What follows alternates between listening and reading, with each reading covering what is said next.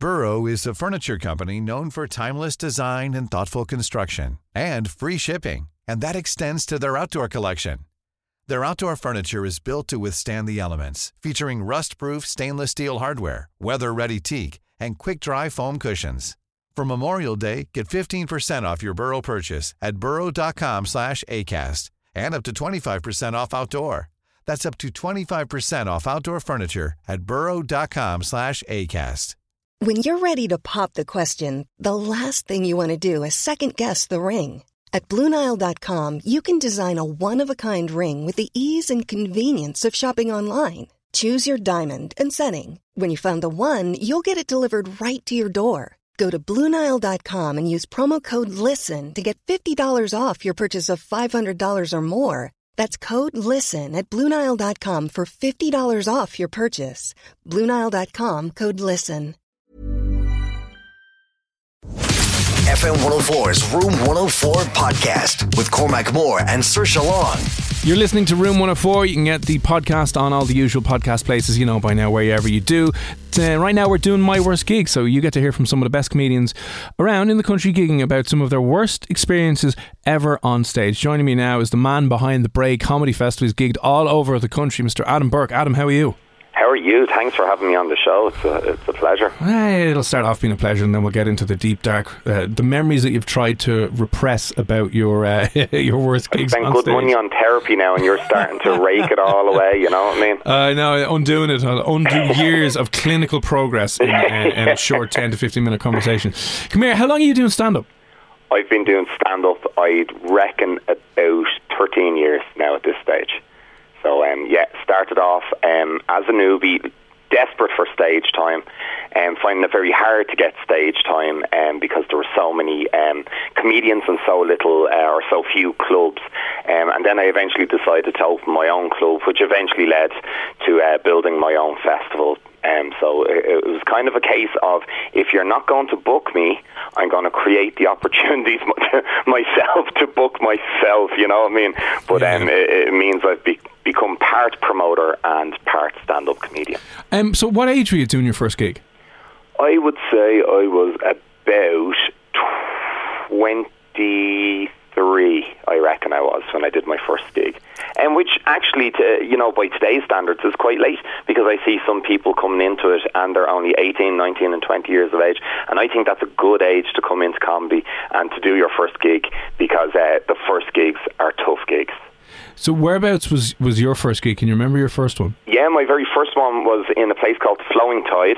It was Neptune Comedy Club at the time, and um, it's not far from the Laughter Lounge, which is a very well established comedy club um, in Dublin. Um, so I remember, yeah, going to the gig. I remember passing the laughter lounge, and I remember my heart being in my throat at that stage because we were about one hour away from the gig, and I kind of realised going into it like a lovely full room and lots of experienced comedians. I realised I was the most likely person to stink the room out that night, and that reality hit me very hard and very quick. So it was daunting. But I think once you do your first gig and move on, I think they become easier for you. How how did that first gig go though? It went very well, actually, by first gig standards. I was very lucky. I was given a lovely intro, and a friend of mine is a comedian, so he'd done some time before me to kind of, you know, warm them up and get them in the mood for the gig and all the rest of it. So that that really, really helped. They were on my side from the beginning. So as first gigs go, it, w- it wasn't bad at all. Um, it was about two or three gigs later, maybe before I had the first gig, where I was like questioning why I was getting into comedy in the first place. So they were Yeah. kind on the first one. I think if they weren't, I probably would have ran away forever. Yeah, because I, I, I remember starting off that fear, uh, the, the massive fear that I had starting off was that you know there's no problem doing a presentation because it doesn't have to be funny, but you you have to go into a room full of people and you have to make them laugh. And I remember thinking the pressure you put yourself under around that is is insane. But then you realise usually they've paid to laugh, so one they kind of they want they want to laugh. They're not trying to stop themselves laughing. So they can be generous enough, and especially for your first couple of gigs, whether you're, if you're at an open mic night, and even if you're not, and the MC does a good job of saying, "Listen, this is this guy's or girl's first gig," they can be really, really supportive, and then that can be happy days. But everyone peaks a little early, and then it's a couple of gigs in where you think, "This is easy, this is grand, no problem," and then, "Oh God." Yeah, absolutely. And in those early days, you're kind of taught to take every gig, take every opportunity to do stage time. And I agree with that to the point of take every gig in a comedy club. but then what happens is you start doing any old gigs, you know what I mean? And um, they're you know they're part music nights, part comedy or poetry or spoken word, or you end up doing charity gigs for some cause, and you realise they're not comedy audiences that haven't paid in to have a laugh, and they're going to be the least supportive people of all. Do you know what I mean? So I, I do agree with taking all the gigs, but take them in comedy clubs because um, otherwise that's when you get into that dangerous worst gig territory. so, what have been some of your favourite worst gigs over the last couple of years? I think uh, for me, there, has been a few, um, and I would start with charity gigs um, to begin with. Um, I would say do charity gigs when you're a seasoned comedian, but if you're only starting out, um, don't um, because they are ultimately a bunch of people who want to support a cause and not necessarily support you. So you almost begin to impose on their night. Um, and you quickly find in comedy your audience. I remember one of my first comedy gigs was made up, and I don't say this in a disrespectful way, but of an age demographic that was much, much, much older than the people I would generally appeal to. Oh, you're being an ageist now, Adam. Yeah, you can't say I know. that. It's, Hashtag yeah, it's, cancelled. It's, You've been cancelled. It's the era of the snowflake, so I may upset uh, some of the older generation, but the reality is they were all way, way too old, and also not really there for comedy. They were there for the cause, and I just became this young, brash you know, young lad on stage telling jokes that they really didn't want to hear, and that was soul destroying because I thought going out to the gig, the numbers in the audience were quite big, and I was like, well, that's good. It's good to gig in front of, let's say, a hundred people when you're starting yeah. out as a new comedian. Not when you're gigging in front of a hundred people and 99 of them want you to stop gigging. That becomes a very uncomfortable scenario to be in. And worse still, I wasn't there to do a spot. I was there to host a two-hour show and then you always know it's a, it's a next level of bad gig when they say to you, and will you do the raffle as well? Oh. And you have to go through oh. all the prizes and pull out all the raffle tickets to all the people who you've essentially, um, you know, ruined their night with your comedy shenanigans. So that was one of my earliest kind of uh, ventures yeah. into that. Now, plenty of comedians w- would tell you nowadays that I'd be a, a, comedian who supports an awful lot of kind of charity gigs, um, even still.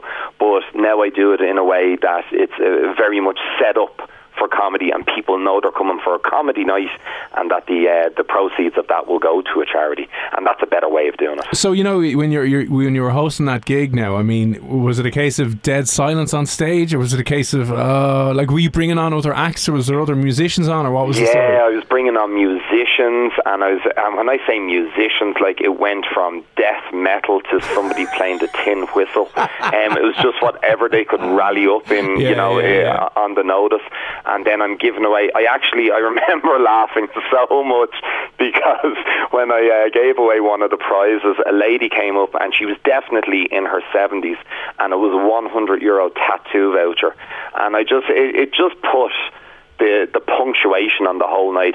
She didn't want the prize. Do you know what I mean? Yeah. Like she didn't want anything to do with it. But it just handing it over, and you could just see the the, the look in her eyes, and it was just kind of it was it was pure disgust, as if I had kind yeah. of you know dictated that she should get the tattoo voucher and she should go and get. Actually, the look she gave me was the look as if I had just given her a tattoo, not a tattoo voucher, but I just tattooed my set onto her forearm. That's how she looked at me, and I was just like, "This is bleak." Yeah, I mean, I've always said everyone I've spoken to has always brought up a charity gig because they're just they're just wrong for comedy. Uh, because one, as I said, people are there to support a really good cause as opposed to wanting to laugh. And usually, I've always found I did one or two charity gigs that t- turned out to be a little bit awkward. When halfway through it, they bring up like the overall organizer to say a few words, and they just bring the whole mood down because it's not a happy thing that we're raising money for. It never is, you know. And Yeah, they bring it up, and the person's like, "Just thank you so much." Is that my whole whole family have have. Have been affected by this, and we're so glad that you're here. And it just gets lower and lower, and then it's like, ah, now Adam, yeah, yeah, like, exactly. ah, yeah. okay. Oh no, listen, charity gigs are a red flag. But as I say, unless you're a seasoned comedian, and then you get to really ask the questions that need to be asked before you set up the gig. You know, so I'm not saying charity is a bad idea. I think in your early days as a comedian, um, stick to the clubs. So apart from um, that dodgy charity gig that you had to do, has been there any other ones where you've been kind of like going, oh god? Well, I give you good one, and this one comes um, only over the last couple of weeks. I did have a gig that I was really, really fearful of before I went into the gig, um, and that was Mountjoy Prison. I did a gig in Mountjoy um, about about three weeks ago um, with a few friends of mine who are comedians and very well established comedians. Um, we'd been asked to go in to celebrate um, some, um, uh, you know, some of the prisoners had basically upskilled and they'd sat state exams and they'd got, you know, I mean, they'd kind of come through um, rehabilitation programs and stuff like that.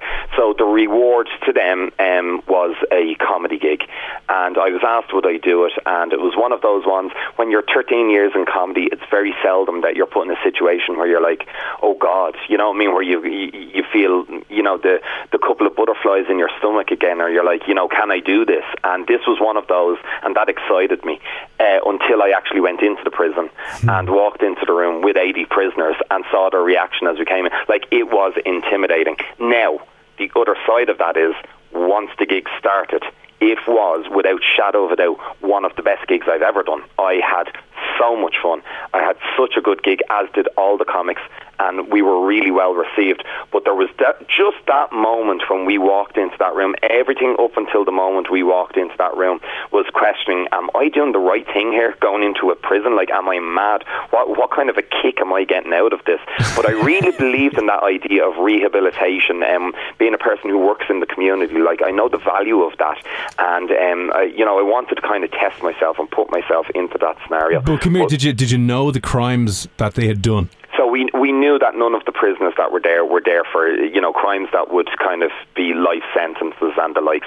So we knew they weren't kind of um, Murderers. Yes, exactly. Ah, that would be a and different gig altogether, wouldn't it? As well, but what what we what we got um, was the sense that all of these prisoners, in a very non-judgmental way, had made strides and efforts within the prison system to change their life around, and that was something that really sold it to me. And I wanted to mark, um, you know, h- how I felt about that by by taking part in this process. But going in, like they they still gave us that little kind of. Uh, I remember um, the head of the school saying, "Give them a big Mountjoy welcome," and I got on the microphone and I said, "That is exactly what I don't want. I don't know what a Mountjoy welcome is, but I don't want it. I'm telling you now, I don't want anything to do with that." Um, but they actually, do you know what? Once we got stuck into it, once we gave them a little bit of stick as well, like and you know, rub them up and all that kind of stuff, sent them up in front of their friends and give them a bit of slagging and all. Do you know what? They loved it. They loved it that they were just treated at face value like I would treat any other comedy audience.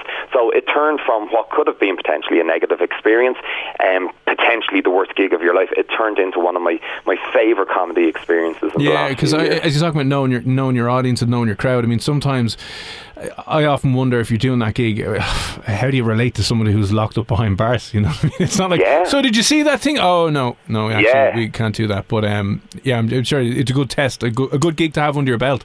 Yeah, absolutely. And you know what it is? I like to I like to host. It's my favorite thing to do. I like to host. I like to MC gigs, and you get used to talking to the crowd, not bringing material and jokes with you, but talking to the crowd and creating the humour uh, based on what's in front of you.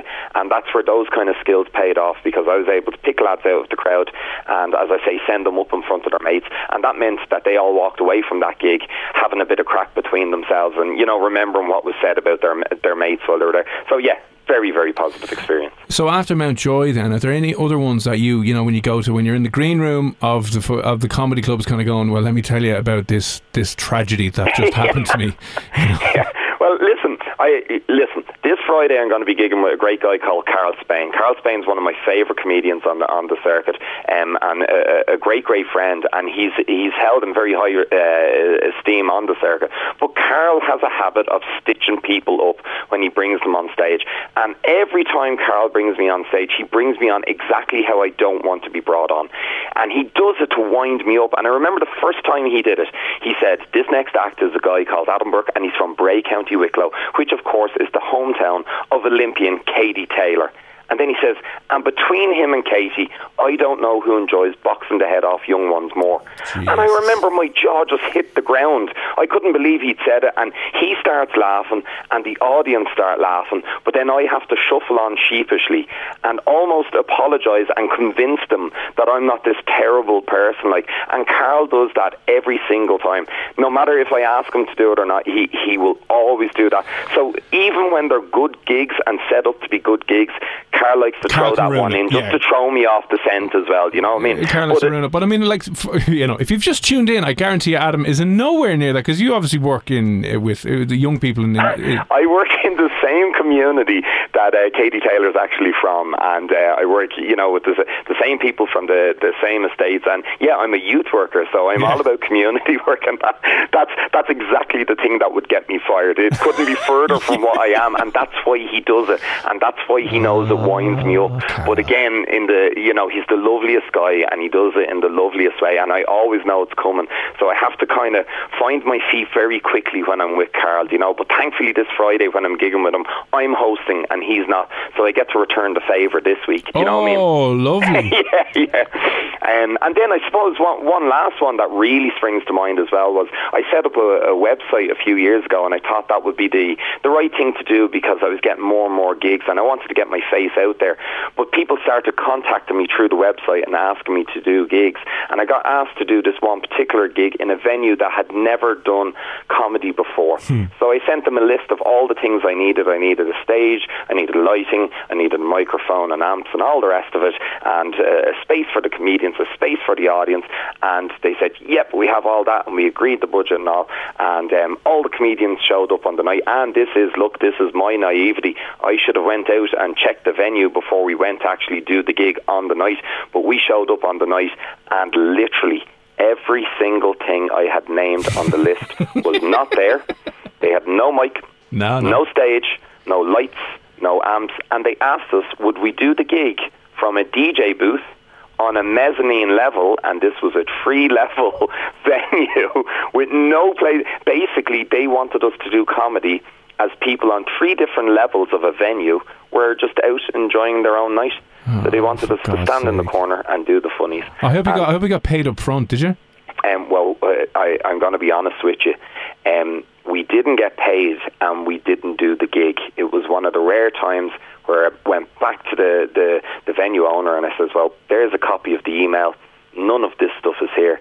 So we're not in a position to do a gig because while that was going to be my worst gig, I didn't think that was fair. That was also going to be uh, the worst gig of four other comedians who ah, I had you booked. should have let the slams to slaughter, Adam.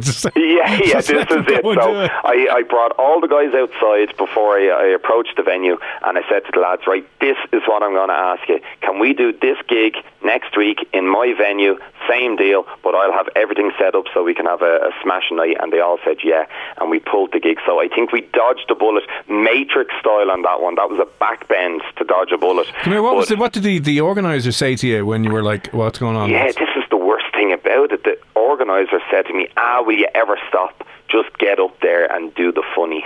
That's a, a, quote. That's a direct quote. Ah, just get up there and do the funnies. They wanted us just to crack on with it and do a gig from a DJ box where you couldn't really see us, to be honest with you. So it was just like, well, actually, no, we can't do the funnies because there's, there's nothing here for us to do the funnies on. So we took a step away from that one. But um, it was, a, as I say, it was a bullet dodged. But definitely, um, when it comes to green room talk, I always cite that as one of the one of the worst setups I've ever seen. God. Well, that's a pretty, yeah, that's a pretty bad one. And half the time, it's usually always the, the venue or the organisers that don't really know what they're doing that leads to an absolute disaster. But as you mentioned, Friday you're gigging with Carl. I know you're gigging with a few others as well because you're launching the uh, Bray Comedy Festival. Yeah, that's it. Yeah, I've got Carl Spain, um, Enya Martin, and Tony Cantwell all coming out to Bray to do the launch night on Friday. They're giving me a dig out. They're all going to pop up on stage and do a few minutes of comedy. Just give people a taster of what's to come. And we're actually giving away a golden ticket on the night. So one lucky punter is going to get free access to all the gigs at Bray Comedy Festival next February. That's a great show. Come here. Who are some of the acts that are going to be gigging next year as well? Okay, so we're doing the big reveal on Friday, but I can already tell you that two of our biggest acts, well, beyond Enya, Enya's going to be there, and that's why she's on this lineup as are Carl and Tony. But we've got Jason Byrne lined up Oh, as lovely. part of his national tour. So Jason's going to be popping out to Bray Comedy Festival for his first time. And then if you're a fan of I'm a Celebrity, Get Me Out of Here, Andrew Maxwell's going to be popping out to us as well. And Andrew's actually going to be doing the first night of his new national tour at Bray Comedy Festival as well. So any fans of I'm a Celebrity can pop out and see Andrew in the flesh if he doesn't have like a flesh-eating disease Yeah, after going to I'm a Celebrity. if he doesn't Uh, you can see him in the flesh uh, in Bray in February as well. Lovely. Well, listen, Adam. Very best of luck with the festival next year. And um, wh- where are tickets available, by the way, when they go on sale? Yeah, you just go to braycomedyfest.ie and you can get all your stuff. Or if you look up Bray Comedy Festival on, on Facebook, we always put the links up there as well. So it's it's handy enough. Braycomedyfest.ie has a direct link to all the gigs that are on offer. Lovely. Adam Burke, thank you very much for popping on my worst gig this evening. Thanks so much.